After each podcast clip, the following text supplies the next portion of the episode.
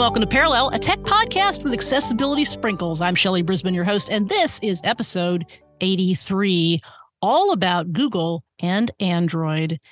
Well, friends, I cannot talk about Google and Android without my two favorite experts in that topic. And they are here with me after two years. One of them reminded me because I apparently don't know how to book shows. And I've been acting like nothing's been happening in Google for the past couple years. But we're going to get caught up real quick with Florence Ion and JJ Meddaugh. Flo is a reporter for Gizmodo and co host of Material right here on Relay FM. Flo Ion, welcome back to Parallel. Hi, I'm happy to be here. And you know, I don't feel bad because we were all still at the, you know, we're all still in the midst of the pandemic and, you know, everything's right. been pretty heavy and hard. So it wasn't really, you know, it wasn't really frolicking wanting to talk about. it's true. It's, like just, it's all just another Zoom call, isn't it? no, but we're good now. Yes, I'm yes. very happy to be here. So, hi, Shelley. Happy to have you. And uh, JJ Meddaugh is an accessibility trainer and consultant and the proprietor of AT Guys and Blind Bargains. Are you calling yourself a former podcaster at this point or a podcaster on break? I, you know, no, I don't want to say former, and I can't uh, throw any shade at you for not scheduling things because, yeah, our podcast has been on hiatus, but hopefully we'll bring it back at some point. T- see, I'm out of practice. Some point. You are soon. a professional. I'm out of practice. well, I'm really glad to have you guys back uh, because uh, Google I/O has just concluded as we have this conversation, and as I wrote in another context, it's the beginning of uh, dog and pony shows for the big companies, your Googles, your Microsofts, your And so it's time to find out what the heck Google is uh, talking about, especially with Android 14, because we tend to focus on operating systems systems, but also there's a lot beyond that going on, both in terms of hardware and in terms of underlying technology. So we're going to get into a little bit of it all. And and Flo, I know you went to Google I/O, so tell me how was your Google I/O experience this year? It was very different from years past. So I haven't been in person since 2019. The last couple of years, it was all just online. We had like you know, the keynote is always streamed for everybody to tune in, but usually there's an in person segment that I used to be a part of, which is I would, you know, sit in the audience. And then after the keynote, I would go to the different sessions, kind of sit in, listen to developers, you know, watch them exchange QR codes because business cards are of the past. um, and, uh, you know, usually there would be like sandboxes set up and there would be experiment tents and, um, they would have like a band playing because they would uh, they would they rent out the Shoreline Amphitheater, which is where the Grateful Dead played a lot of shows in the Bay Area back in the back in the heydays of live music. Um, but this year it was really quiet. It was a lot quieter than years past, and I have to say, a lot less fan service. I I felt like I was at a investors presentation versus what Google I/O felt like in years past because even even the years that Sergey Brin was like flying through the ceiling, it still felt you know like a like an event for developers. But this year it felt like, hey, let's justify all the AI. and that's all we're really going to talk about. maybe five minutes on Android, maybe five minutes. Not they didn't even discuss the smart home in the keynote, which Wow. Yeah. No. So so JJ, what did you do for Google I/O? You didn't did you go this year or no? No, I did not go. And you know, I, I too did. First of all, man, this not being on Twitter is messing my my rhythm entirely. but 20 minutes in, oh shoot, the keynote. You yep. know, I turn on, oh, did I miss the Android? Oh no, no, no. AI, AI, AI, AI, AI. About an hour AI, and a half AI, later you know right exactly um, you know then of course they get into the pixel fold and the, the, tiny little bit about android and pretty much everything that i've learned about android 14 has been from other events they did have the what's new in accessibility uh, event a little bit later they mentioned some stuff in Wear, but the keynote yes it's all ai it's all about what's the future of google and of course ai has taken over so many parts of our world and I know we're going to get into that. So. Well, let's but let's just throw things on their head and let's start with android 14 because you know i'm a curmudgeon and that's what i do. Uh, but, but and i guess i would phrase it this way. My question would be is aside from google wanting to talk about ai is there a reason underlying why android 14 would be such a minor deal in other words is it such a non-revolutionary change that it doesn't really warrant all the hype that it would have gotten in the past or are they just not having room because they want to talk about other things? I am going to say that it was definitely. I actually haven't personally written anything about Android 14 beyond here's the developer previews and betas for Gizmodo because it's been really hard to find anything that's just really like, really kicking it to you, you know, just really like, wow, that's interesting. You know, we had Material You come in two years ago, so they're still refining the design paradigm on that, including some of the ways the design uh, handles accessibility uh, features and functionality. But uh, I think part of the other reason is that Android is very special inside Google because it's sort of this untouched entity by the rest of the company, what's going on with the rest of the company, um, because it is so because it's so solid. Um, and I think the company knows it's just let's not mess with it. That's not you know really our realm.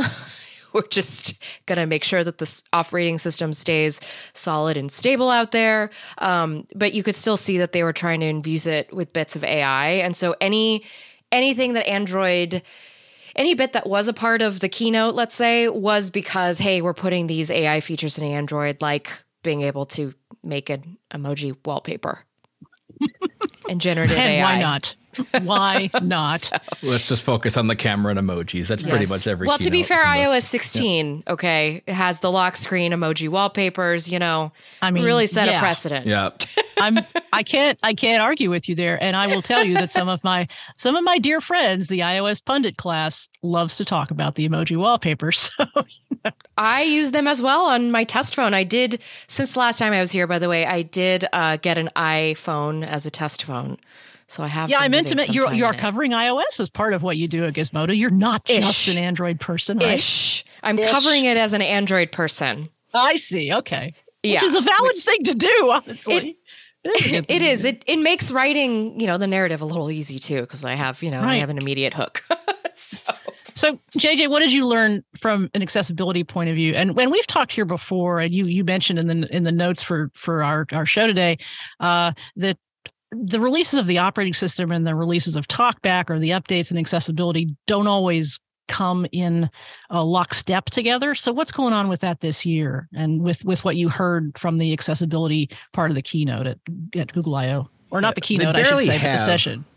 Right, the accessibility. What's new yeah. in accessibility? I guess what they call it, and they barely have for a while. I remember a few CSUNs that you and I went to where there actually was a lot. The what's new in accessibility was dropped there mm-hmm. at a big, huge Android session, and several of the bigger features. I don't remember if Multifinger was there, but there was definitely a few things that you know got dropped at CSUN and not even at I/O because they knew that was the accessibility conference. So to backtrack a little bit, Google's preference or presence at CSUN, which for anyone who doesn't know is a big assistive technology conference in Anaheim, California, maybe five, 10 people this year, where they would have 80 or 90 or 100 and a huge party uh, back just a few years ago. So they've really kind of changed how that has operated. And like you mentioned, the TalkBack updates aren't really synced up. That's true for a lot of Android, though, right? So instead of just having the one big update, Google has been doing these feature drop releases, especially for the Pixels, where three or four times a year you get several interesting new features. Maybe it's a way for them to keep in the headlines and always have a new feature or something interesting coming out.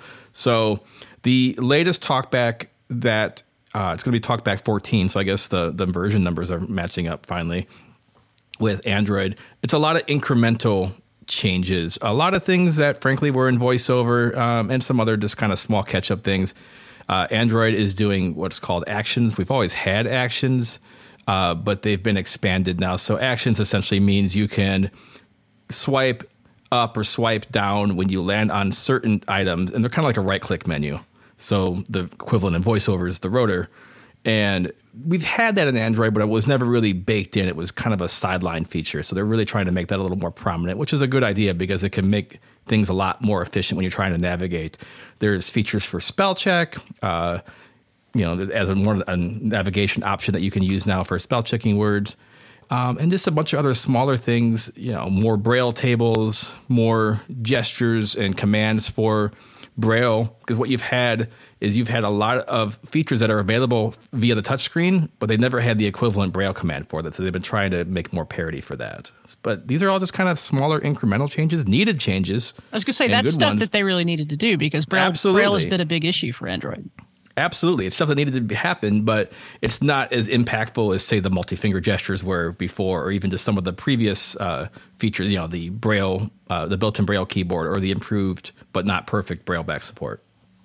Well, as I scroll through our notes, I see two words that, as as you point out, uh, we, ne- we never thought we'd say, we never thought we'd talk about, but the ongoing fruits of the Samsung partnership. What do we need to know about the Samsung partnership and what's happening with Android and accessibility?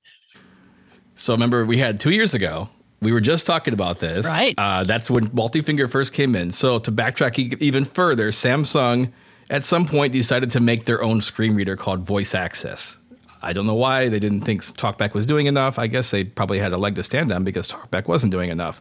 So if you had a Samsung phone, you had voice access, if or I think that's what they called it, or if you had other phones, you had TalkBack. So that just kind of caused a lot of confusion. And they've been collaborating on a lot of mainstream stuff that I'm sure Flo can speak to. But one of the big fruits from accessibility is combining resources on accessibility features. So it showed up in Wear, it showed up in Android. So I just came back from an Android training class where I trained 40 staff members, and we used Samsung A23s. Um, there along with Pixels. And it's good to see now that the new phones out of the box are new enough now that they have the multi finger gesture support even on the setup screen. So, you know, it always takes a little bit to propagate down.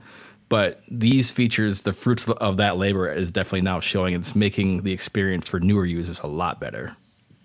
Does that mean that there's not really a difference from an accessibility or talkback specific point of view uh, for somebody who's choosing between a Samsung and a Pixel? I'm sure you get that all the time. What phone should I get? It's way better. It's way better. You certainly still have certain manufacturers who will choose to skin their phones and create widgets or apps that are a little less accessible. And thankfully, you could download the Google alternatives. You know, you could download the phone app or the Google Messages app. But the Samsung ones are generally speaking quite good as well. So if you get a Samsung phone out of the box, there isn't a lot of additional setup that you need to do. Well, we'll work our way back to phone hardware uh, toward the end, but now it's time to tackle the AI, uh, I don't even know what to what metaphor to use. It's just there's a lot of AI everywhere. There's just there's Google announcing what I guess you could call big picture AI moves, and then there are many many ways in which it's integrated into the operating systems, into the web apps. It's just AI everywhere. So I guess I'd I'd love to hear from each of you sort of what your your take on how Google is talking about and and demonstrating uh, AI overall is right now it's Google scrambling a little bit. mm-hmm. Catching up. Yeah, yes. that's that's how it feels from an outsider perspective. I kind of I hate to say that I kind of tuned it out a little bit, but I did. At the same time, after, you know, reading all the coverage after the keynote, you know, I did kind of start to understand that what's basically happening is that we're going to have to learn at least with regard to like the Google search engine, uh, we're going to have to learn how to essentially program it because it's going to rely on that AI input, the way that you would input a command to AI to kind of help you out for you to understand how to make the most of the search engine. So the search engine has always relied on us sort of knowing. I've always felt like there's this secret code to searching for things on google.com yep. and now it's just going to be like well how do i get the the ai to help me find the next thing i'm trying to find um i i hope that it would make it you know something more accessible for folks because from what i'm understanding the ai is going to help kind of uh, get the summary of what you need pretty quickly which kind of feels like you know it feels like a good win for everybody. I know publishers are kind of freaking out a little bit, but I kind of I kind of like it. I like the idea of having yeah. a built-in assistant. Um, finally, that I'm not just asking to turn the lights on and off. So I'm the other end as far as you ducked away from it. I have been full throttle into all of this, but mostly with GPT and OpenAI because Google, frankly, like you said, has been playing catch up. And Google has Bard, which we have the braille and uh, audio. Uh, you know, I'm blanking on the acronym now. We, you know, the the service braille, for the blind like that's booked. Reading, reading. Uh, see, reading. I can't even get it all. Yeah, either. right. It's it's basically the ability to to get books from the Library of Congress in in uh, audio format. Right. I guess I could. I'm sitting here. I could type to one of these AIs. Right. Say, Ask hey, Bard what, what Bard is. What, does Bard stand? anyway, it's an acronym in the accessibility community we're all right. like familiar with, and now it means a different thing. Now it's Google's. right. Now it's Google's Bard. Right. There's you know their AI powered. Uh, search engine, which is definitely trying to play catch up to OpenAI's ChatGPT and GPT-4. And you can tell they're trying to play catch up by the way it answers things. It does a much worse job at actually giving you real answers. It hallucinates a lot. It's much more of a creative. Let me come up with an answer that might sound plausible, but it certainly does not have the same power. Who's thought we'd be talking? There's people more than ever talking about Bing. What? You know, and now suddenly, you know, because they partner with OpenAI, suddenly the search engine that no one ever used, and I don't think I've ever mentioned on any podcast ever, is now suddenly, you know, actually having perhaps a bit of legs. But as far as accessibility, there's a lot of uh, possibilities for for AI when it comes to recognizing images, when it comes to just synthesizing long pieces of information. One of the examples that's been floated around and has been done is, you know, when you take a picture of a piece of paper pretty much when you're on using optical character recognition, it's just going to read it back to you from top to bottom. Maybe you can skim it a little bit. But what if you're looking for some random number or data that's two thirds down the page? Well, now you could take a picture of it and say, hey, uh, what's the price of the uh, potato skins on this menu? And it would, you know, you can, AI can just pull that right out and give it to you. Hopefully, correctly. The hallucination is, like I said, is going to be a big challenge, though. And to, to be fair, what we got at I/O was the announcement of this PaLM 2 system, which is a follow on. Bard felt very much like it was the catch up. I mean, obviously they were working on AI inside Google, but they seem to have been caught by surprise when ChatGPT went public, when OpenAPI, OpenAI went public with ChatGPT, and then when it got connected to Microsoft, Google had to scramble. And so it's hard for me to tell, and maybe you guys have thoughts as to whether what they announced at Google I/O is really a new generation that's going to make sort of the missteps they had with Bard feel a little less problematic?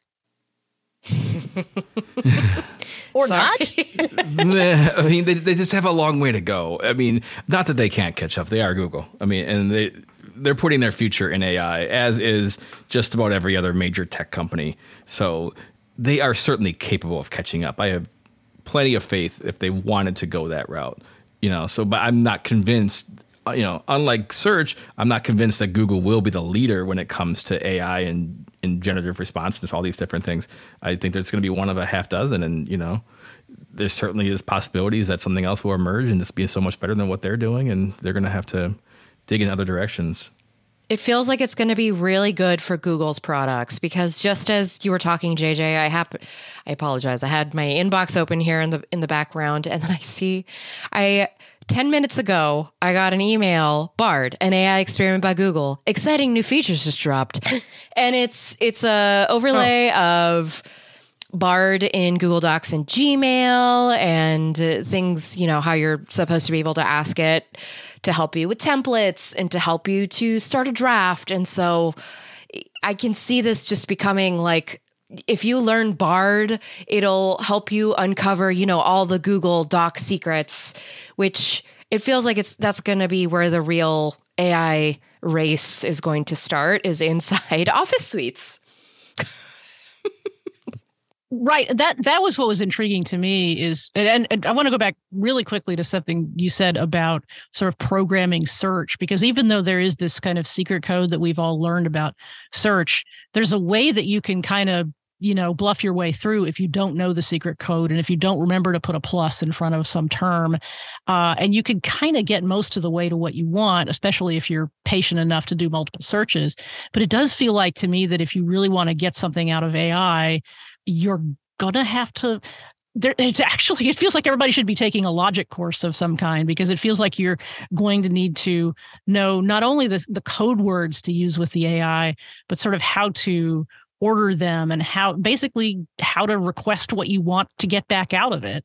And I I don't know if it's I if, I feel like that's a sort of a different thing than what we're going to get with the apps like Sheets and Docs and and all the ways in which it's probably going to assist you proactively and ask you what do you want to do and okay well now that i know sort of what you want to do let's refine it even further and before you know it you have this half finished templated thing that is a pretty good way toward what you want. And that's that's pretty interesting. Yeah. Prompt engineering obviously is a field that's kind of taken off. And of course there's a lot of people that are just taking advantage of it and trying to turn this into the next million dollar idea. I'm not going there. But it really is about how you ask it something. And you can have this back and forth where before when you had a google search you search for something you saw results then maybe that inspired you to search for something else. Well now you can get results but then you can ask more follow-up questions or you can ask for it to hone in more ask for details but by the way just to show the the divide bard stands for braille and audio reading download and it goes on this comes from chat gpt google says as an ai language model i can't help you with that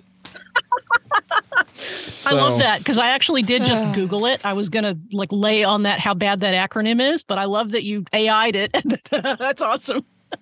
Well, so, so, do we want to dig a little bit deeper into? So AI will be in search. AI will be in mobile apps. Well, I keep saying mobile apps. They'll be in Google Apps. Yep. Uh, and Message, they're pretty text much messages. in text. They're pretty much infusing it into everything Google makes from a software point of view, right? Is are there are there? And I I know that there were various. There's PaLM and there's Tailwind and there are various. And I and to be honest, like I took some notes on some of this, but I lost track. It felt like there were so Yes, many of them There's always so much. and and I, I guess I'm wondering what you guys think are the most important takeaways. Is it just that we're going to have AI in everything that Google gives to us that we're used to using on a daily basis?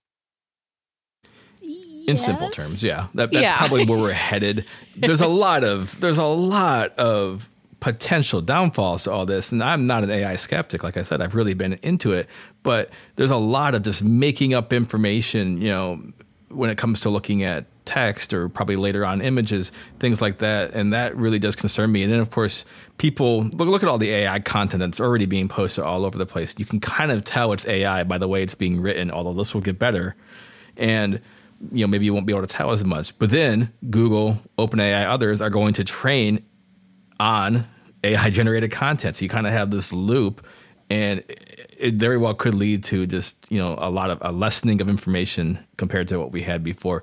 So th- I mean, there's just a lot of things that could go wrong, but there's certainly a lot that could go right as well. As far as this way you can automate things, the way you can synthesize data, coding is an amazing uh, opportunity for just creating uh, programming and code to make it more accessible for many more people. Might actually get me to do some coding, honestly, because I was thinking about that for too. you. That's what I was Yeah. thinking now, I- finally. Because it was so hard to Google stuff before. Like, whenever I would try and fix a style sheet, it was very hard for me to get the exact thing that I was looking for to fix because I am such a novice that I don't know exactly, you know, what to ask for or maybe where to look at. So, the idea of just having this helper bot, you know, I'm I'm both optimistic but also skeptical. So when you were at, at IO, did you go into any sort of deep dive sessions or have an opportunity to sort of learn things that I mean the, the keynote just the f- famously the keynote you can you know if you just had Sundar Pichai saying AI it would be what 12 and a half minutes or something like that. But presumably Google IO is a lot more than the keynote and perhaps there were there were there deep dives that sort of gave you an understanding that you didn't otherwise have about oh this is a thing they're doing So there was actually a uh, Sundar AI cut that made it to YouTube, and it was about a minute and twenty seconds, if I remember correctly, of him just. oh I thought it was 12 minutes okay I, I've slandered him then No, no, no. I mean, it was just like a super cut of him just saying the word AI. Yeah. and apparently it was enough to fill a minute and twenty mi- seconds, which is still a lot. So Yes, it's many, many mentions of AI. Um, in in past years, I have gone to the sessions where I would like, listen in and I would make notes. And I just didn't feel as rushed to do that this year. Like, I haven't even updated the Android 14 beta until right before we started recording because I'm like, oh, I should probably have this as reference over here. But as I said earlier, Android 14 just feels so quiet. I'm not, you know, I, am not feeling a rush to go out and, dig in. You know, they they did announce some other things like Wear OS 4, but there's not really much of a user facing situation there. It's just more of a theoretical, it's coming.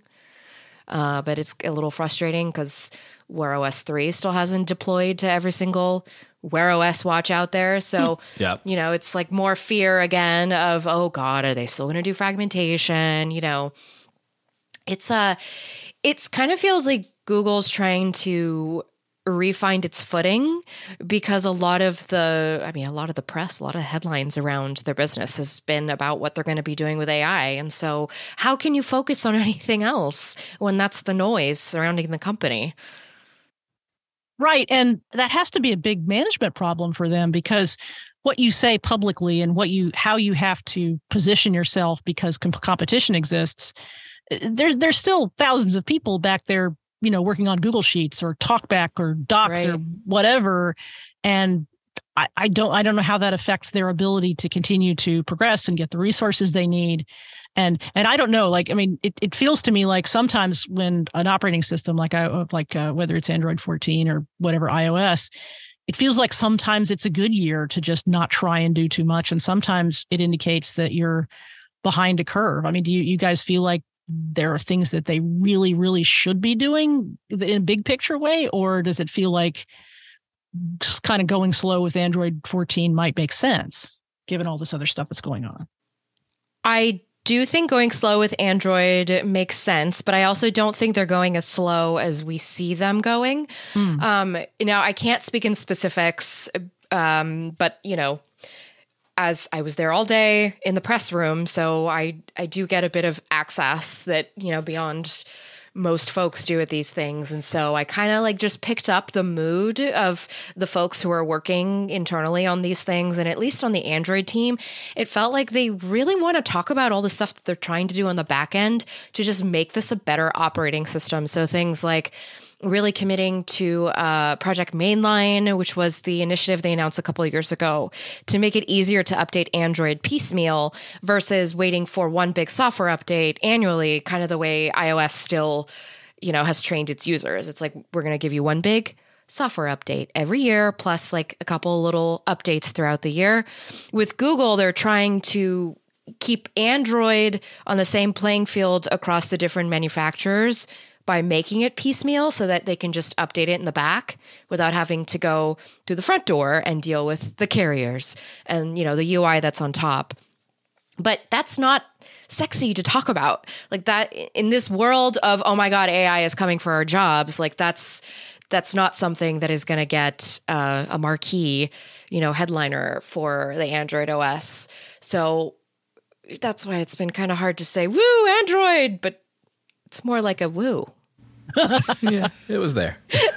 yeah, it's like, hey, you're doing a great job. I'm, I'm here to support you. I can't wait to see what you're going to do. there are some accessibility features, though, that they are working on as a part of the whole OS. If we wanted to dive into that a little bit. Yes. Yes, let us do that. Um, I think the biggest one that they're doing for Android 14 is just making it easier for people to read. Uh, the big thing is that now the fonts in the interface can be scaled up to 200%. Previously, they would be limited to 130.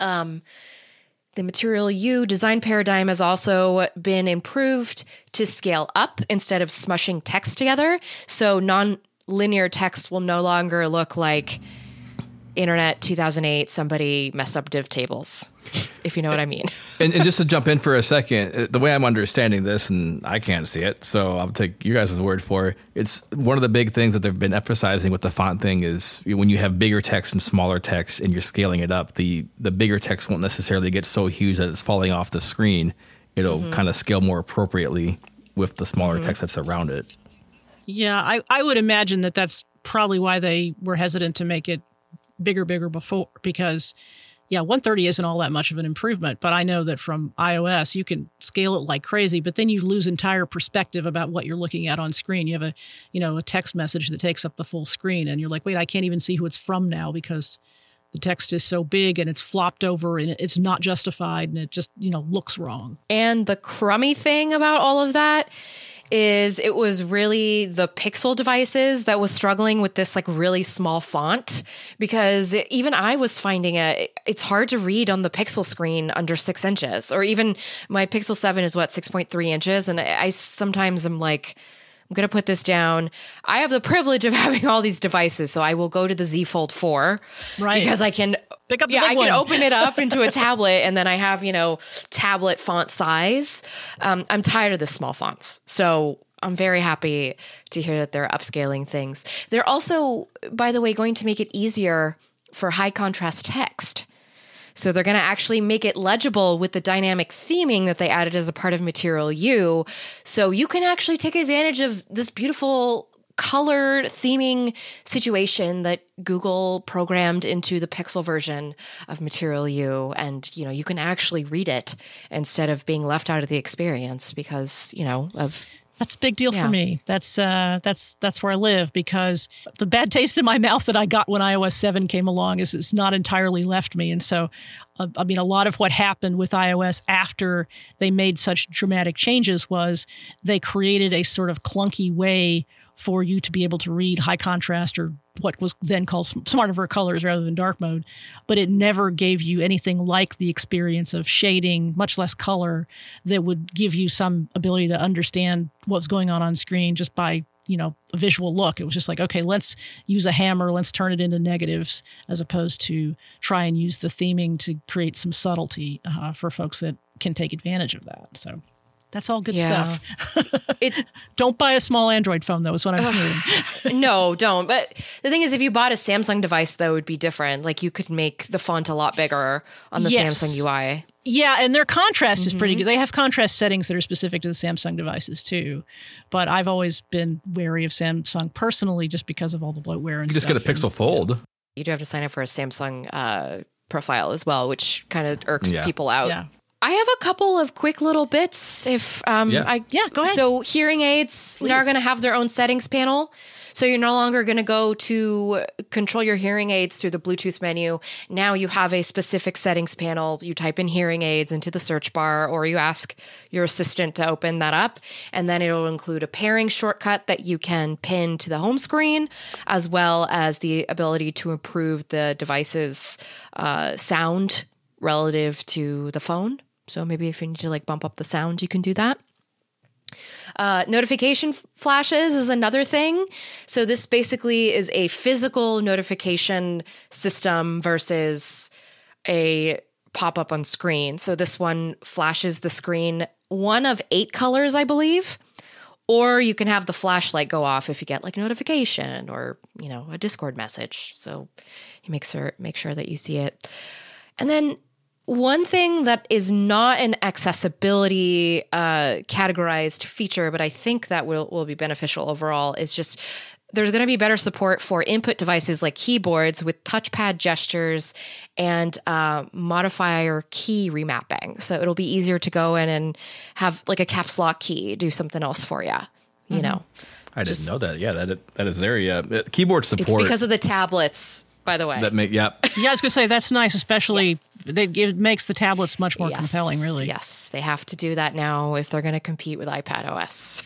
well, if you look over the last year or two, especially amongst these random incremental improvements, one of the, the big hangups for me before using Google Docs on Android was you didn't have keyboard shortcut, but they, they've now pretty much taken all the ones from Windows and Mac and brought them over to mobile, both Android and iOS. So, you know, when you have Docs, when you have Sheets, it's nice to be able to do that from a Bluetooth keyboard. 'cause Otherwise, it pretty much was unusable. So, but now it's actually to the point where you could do Docs. Reading all that email without a shortcut? Are you kidding Right. me?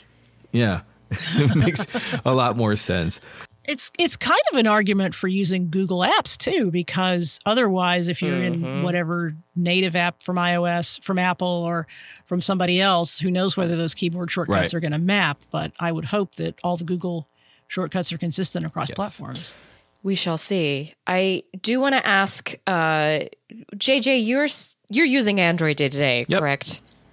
So I want to ask a question. I want I want to ask JJ's opinion on something real quick, if I can, Shelly. How do you feel about the gestures on Android? Because you know, I feel slighted because I still use navigation bar. And then I try to use the gestures and I don't even get like the hang of them and it just makes me feel like is this really user friendly? You referred to like the one the the home and back and the recent Yes. those type of gestures. I don't use. I also Yes. revert to the three button. You know, thankfully you can still do that.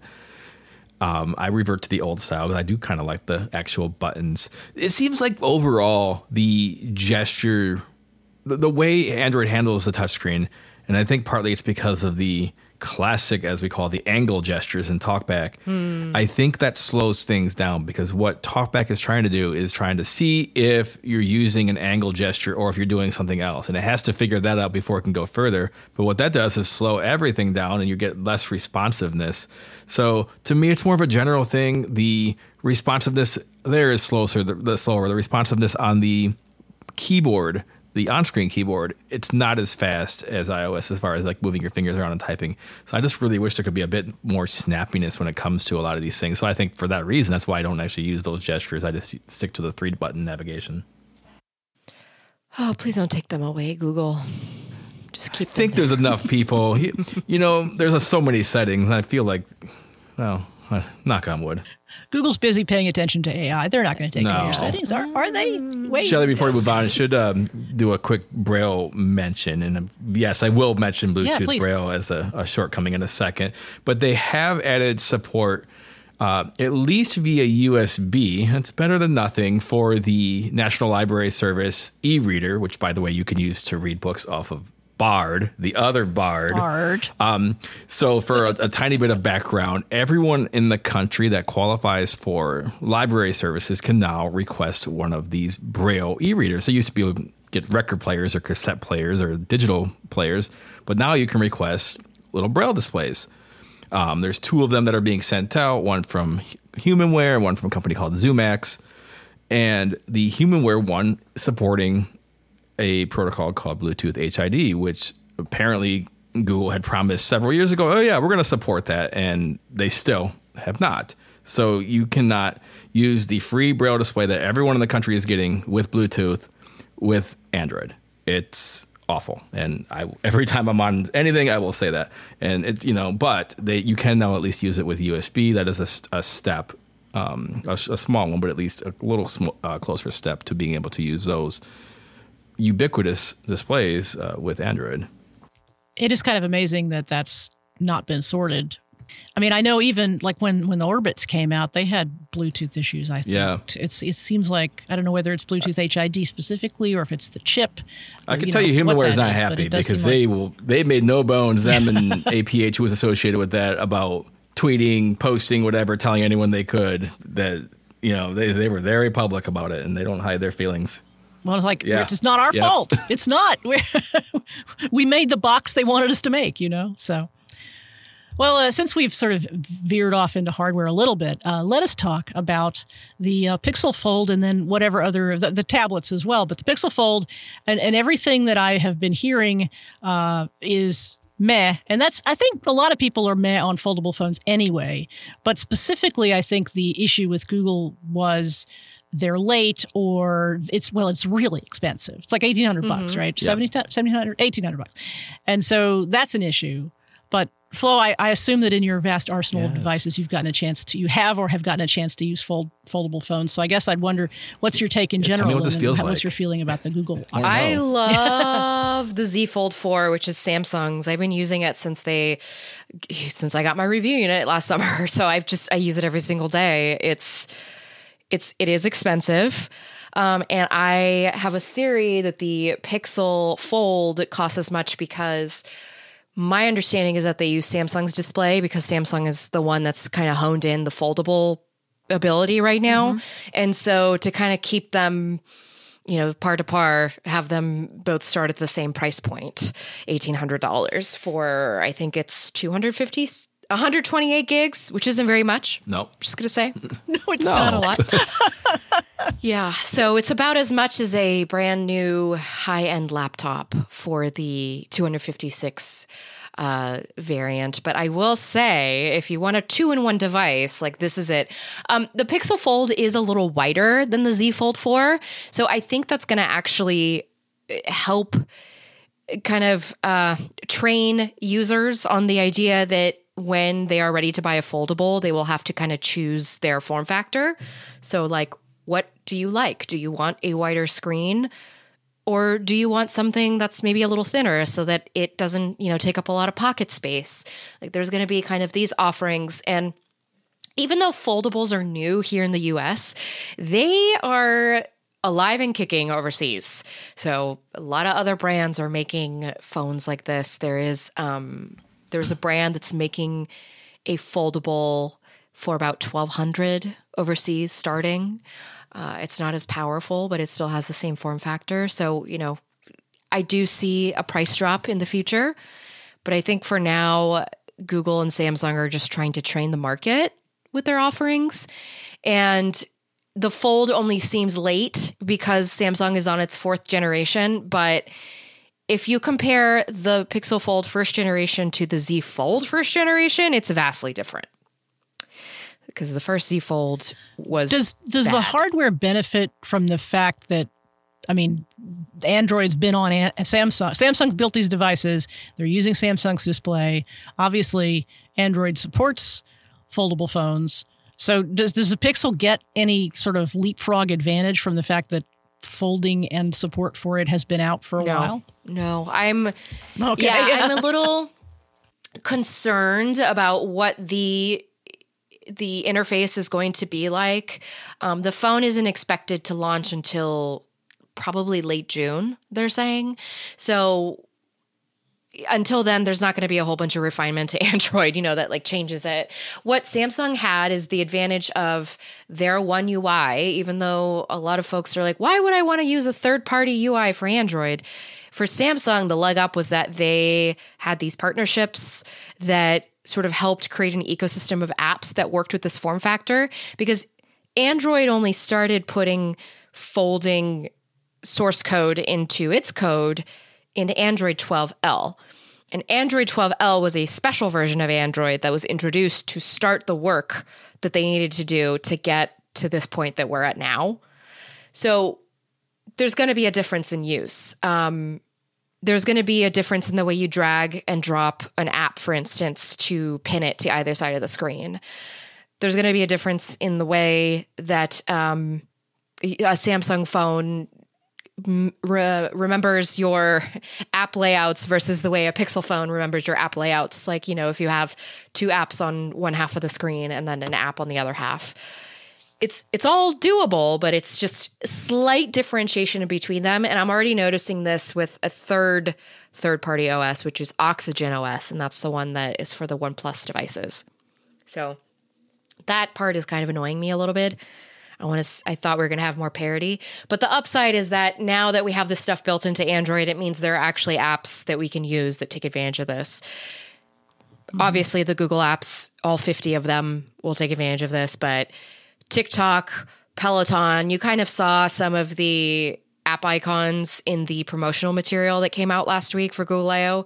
Those are going to be the partners, you know, that are coming out first with uh, the foldable. Um, the, the foldable scalability, I should say. But uh, it's a lot better now than it was in the very beginning. So Google released its fold at the right time. It released it when it was ready to do the foldable thing, not when Samsung was ready. That's very not Google because usually they would be one that would rush ahead and try to, you know, be the trailblazer at some sort of new technology, and then let Apple or someone else come up with it later. So this is kind of a little different where they let Samsung kind of figure out and others figure out the category for a year or two before they jumped into it. It's still very. But does Google really innovate in hardware very often? I mean, they in software it seems Yeah. like they jump out, but what about on the hardware side? No, they're not. They're not hardware innovators. The hardware just still exists. Yeah, good point. Even though it has a cutesy name now, it just exists as a reference point at the end of the day. Um, the Pixel brand is a little different because it's so it is so consumer focused versus the Nexus lineup was a very developer focused device.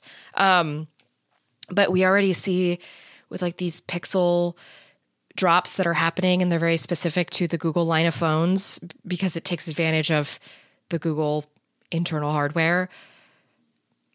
But it's not necessarily, you know, means that the hardware is better Right. than what everybody else is putting out there.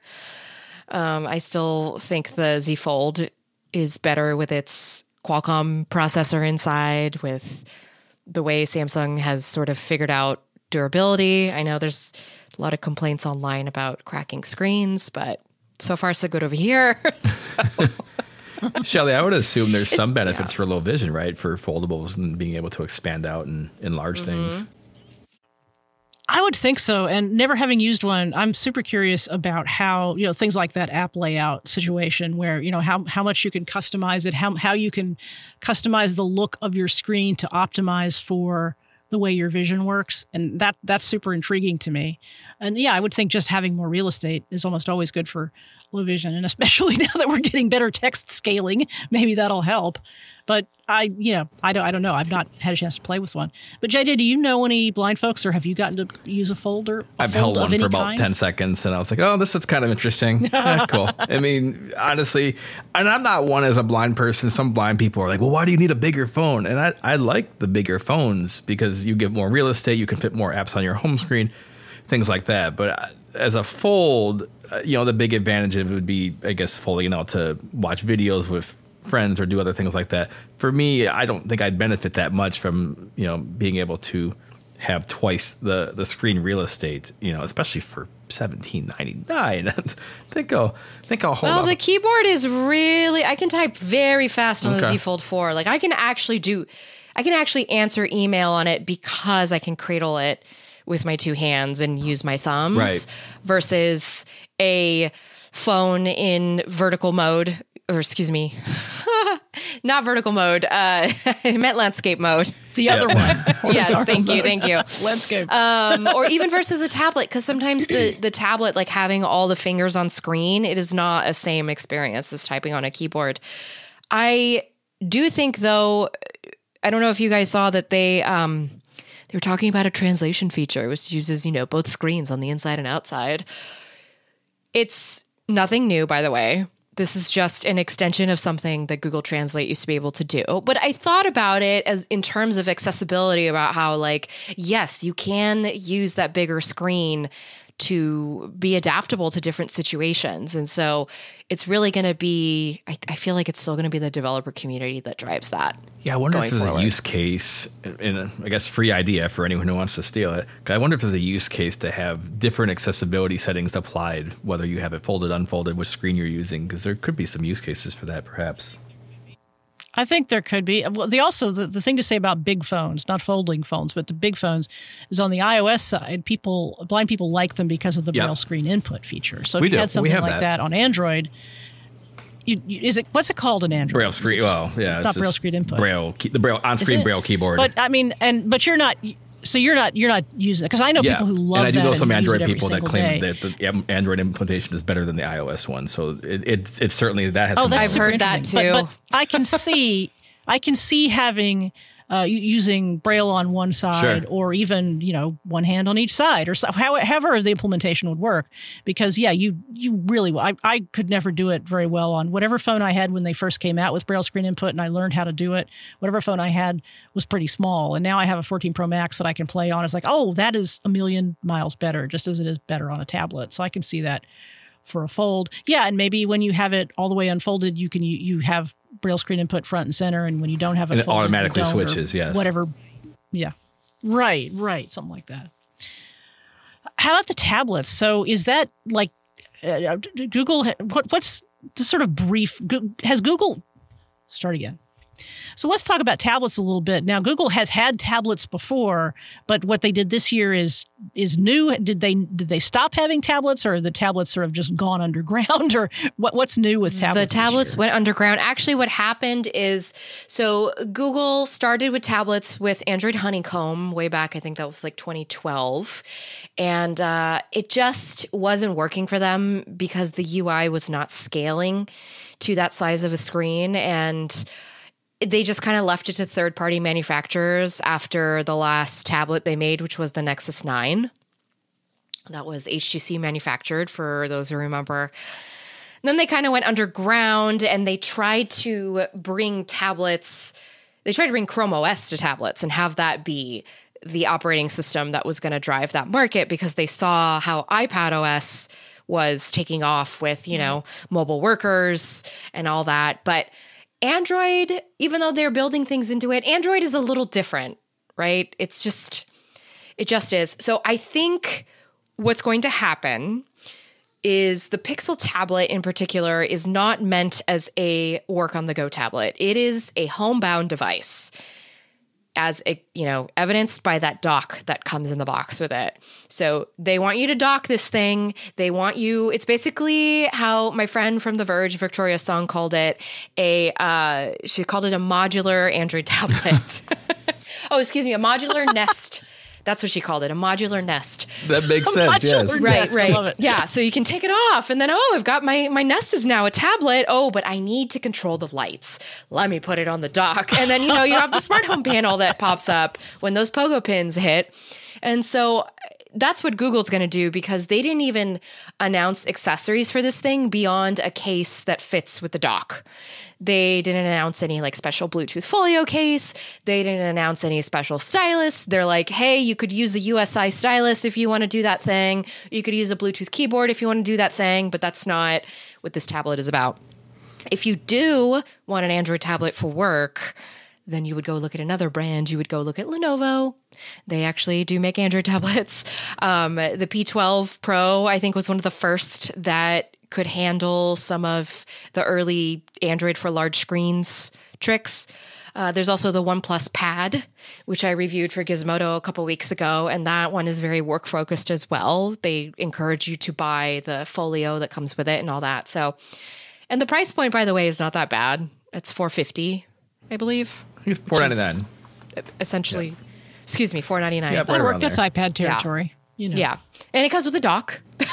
Yeah, it comes with that. That- which has a has a full range driver, which you should know for the stereo sound. I've had a lot of briefings. Okay, so, Yeah, You're in a family right. though that you know you have various nests around your house. I'm not going to say the other thing. You know the that's great until you want to use the the nest as a nest, and then someone took the dock to the other room, and now you like get to track it down. That's what I kind of picture for everyone. This whole goose chase. well, they want you to buy additional docks so you can place them around the house. Oh god, so you got to figure out which just one like- sitting on. Like, let me walk to my bedroom and put my tablet down. Let me walk to my office and put my tablet down. You know, we'll see if it takes It's a off. cute idea. I mean, it's not a bad tablet. I mean, at least that's the price. I mean, we'll see. We'll see. It, it's very nice. It has a Tensor G2 in it, which Google, you know, speaking of how it's kind of working to parity with Apple, Google's trying to own its supply chain as much as it can. So it's owning the processors on the inside, which means it'll make it easier for Google specifically to update all these devices with the same features.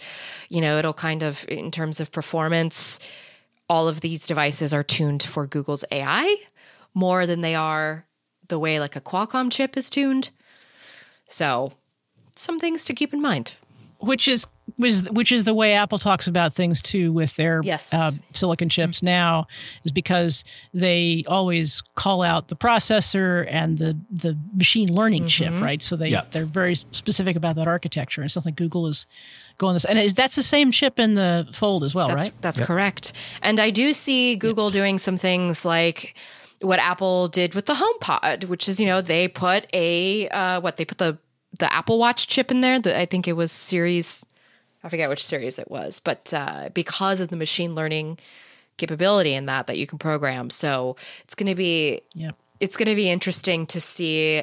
It's basically Google is competing with Apple, and then everybody else is competing with Google on the Android side. That's the kind of how I'm seeing it.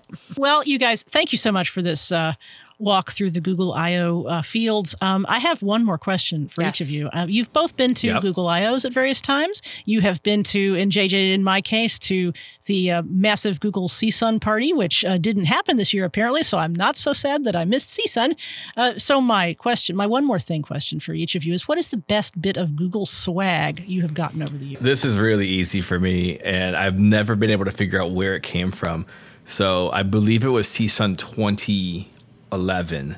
This is way before. This is when Google sent a couple token people. Yes. Before I knew and you, when Google sent a couple of token people to kind of say, yeah, we realized that we got to do something at some point. So it was, I think it was 11. Um, you know, so they had two or three people, and I pretty much told them how much Android was awful, what I'm trying to use it, and you know, And for me talking to them for a bit, they give me a bunch of stuff, including this nice glass mug with Google etched on it in Braille. Um, it's a nice mug. It's a little That's cracked, fun. but I've, I, I had it on my really office desk for many years. I'll, I'll get a picture of it at some point. Yeah, I've, I've looked like on it, eBay yeah. for it. I've looked all That's over the place. cool. No one seems to know where these came from. I can't find anyone else who seems to have gotten one, but I have yet to top that. Even though the gummy bears came close. Gummy bears, however, are perishable. They will at some point go in your mouth and they'll be Yes, gone. and they are gone. I do not have any anymore. Flo, how about you?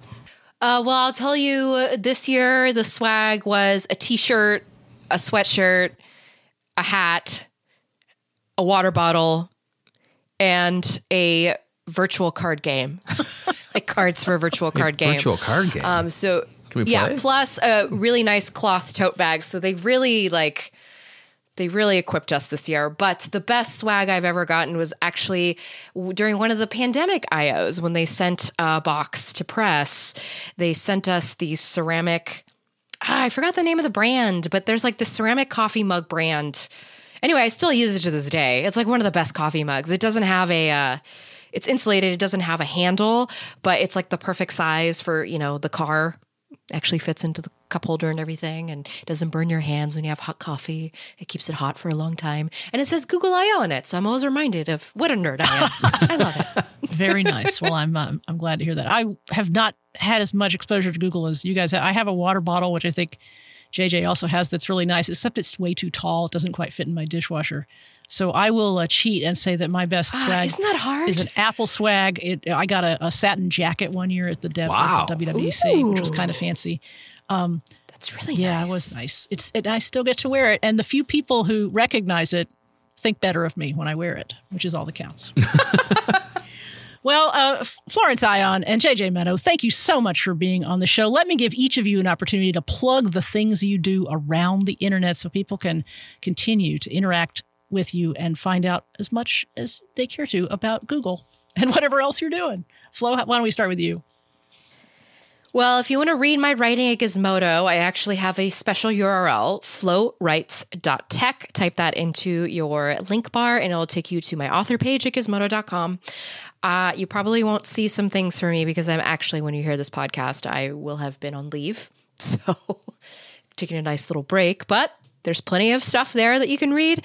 And then, of course, I do a podcast here on the Relay FM network with Andy Ihnatko, where we talk all about Google and uh, and and everything else that Andy and I have in common. So please check us out. I will say that knowing Andy from way back when he was an Apple guy, the degree to which he has become Googled, I won't. He's he's not he's not brainwashed by any means. Andy is his own man and has his own opinions, but the, the degree to which he is like. I switch teams is kind of the wrong word because it still sounds like brainwashed. But I mean, Apple was Andy was like super Apple guy, and now he is. I know that's how I knew he him. is he is quite the Google Google guy, and uh, it's it's fun to listen to you guys. It's an enjoyable show, and uh, there Thank are there are rants and there are off topic conversations, and it is fun, and I enjoy it. And I learned all about the candy you. that you got at Google I/O, and Oh yeah, they always have the Thank you, candy. Yes, that was really fun. I wanted did. I that was my brought home a second bunch of choice. 'cause food. Yes, and the ice cream. The ice cream was great. yeah. JJ, where can people Yeah. find you online? Well, yeah, I used to do a podcast, and you know, hopefully, I hopefully, used uh, to help. and used to help. And yes, no, and I, I mean, honestly, we've been so busy over the past couple years, so just really haven't done much with it. But hopefully, going to bring that back soon. That was over at Blind Bargains on the various podcast app. If you want to go back into the more historical, uh, atguys.com is where I sell tech products, and we do consulting and training. I've been doing a lot of Android training and consulting for anyone who needs help figuring out accessibility, whether it's for yourself or your company. Um, yeah, like I said, hopefully more co- podcasting soon. And uh, I don't have a fancy writing URL though. Oh, wow, that's really cool. but uh, I pay for it. of course, yes, nothing's free I have internet lots of anymore. domains I don't use, so I understand. Well, speaking of domains that we are using, you can find this podcast at relay.fm slash parallel. That's where you can find all the subscription links. You can also find our merch link because Parallel has a shirt that says accessibility sprinkles. Please go buy one because they're cool.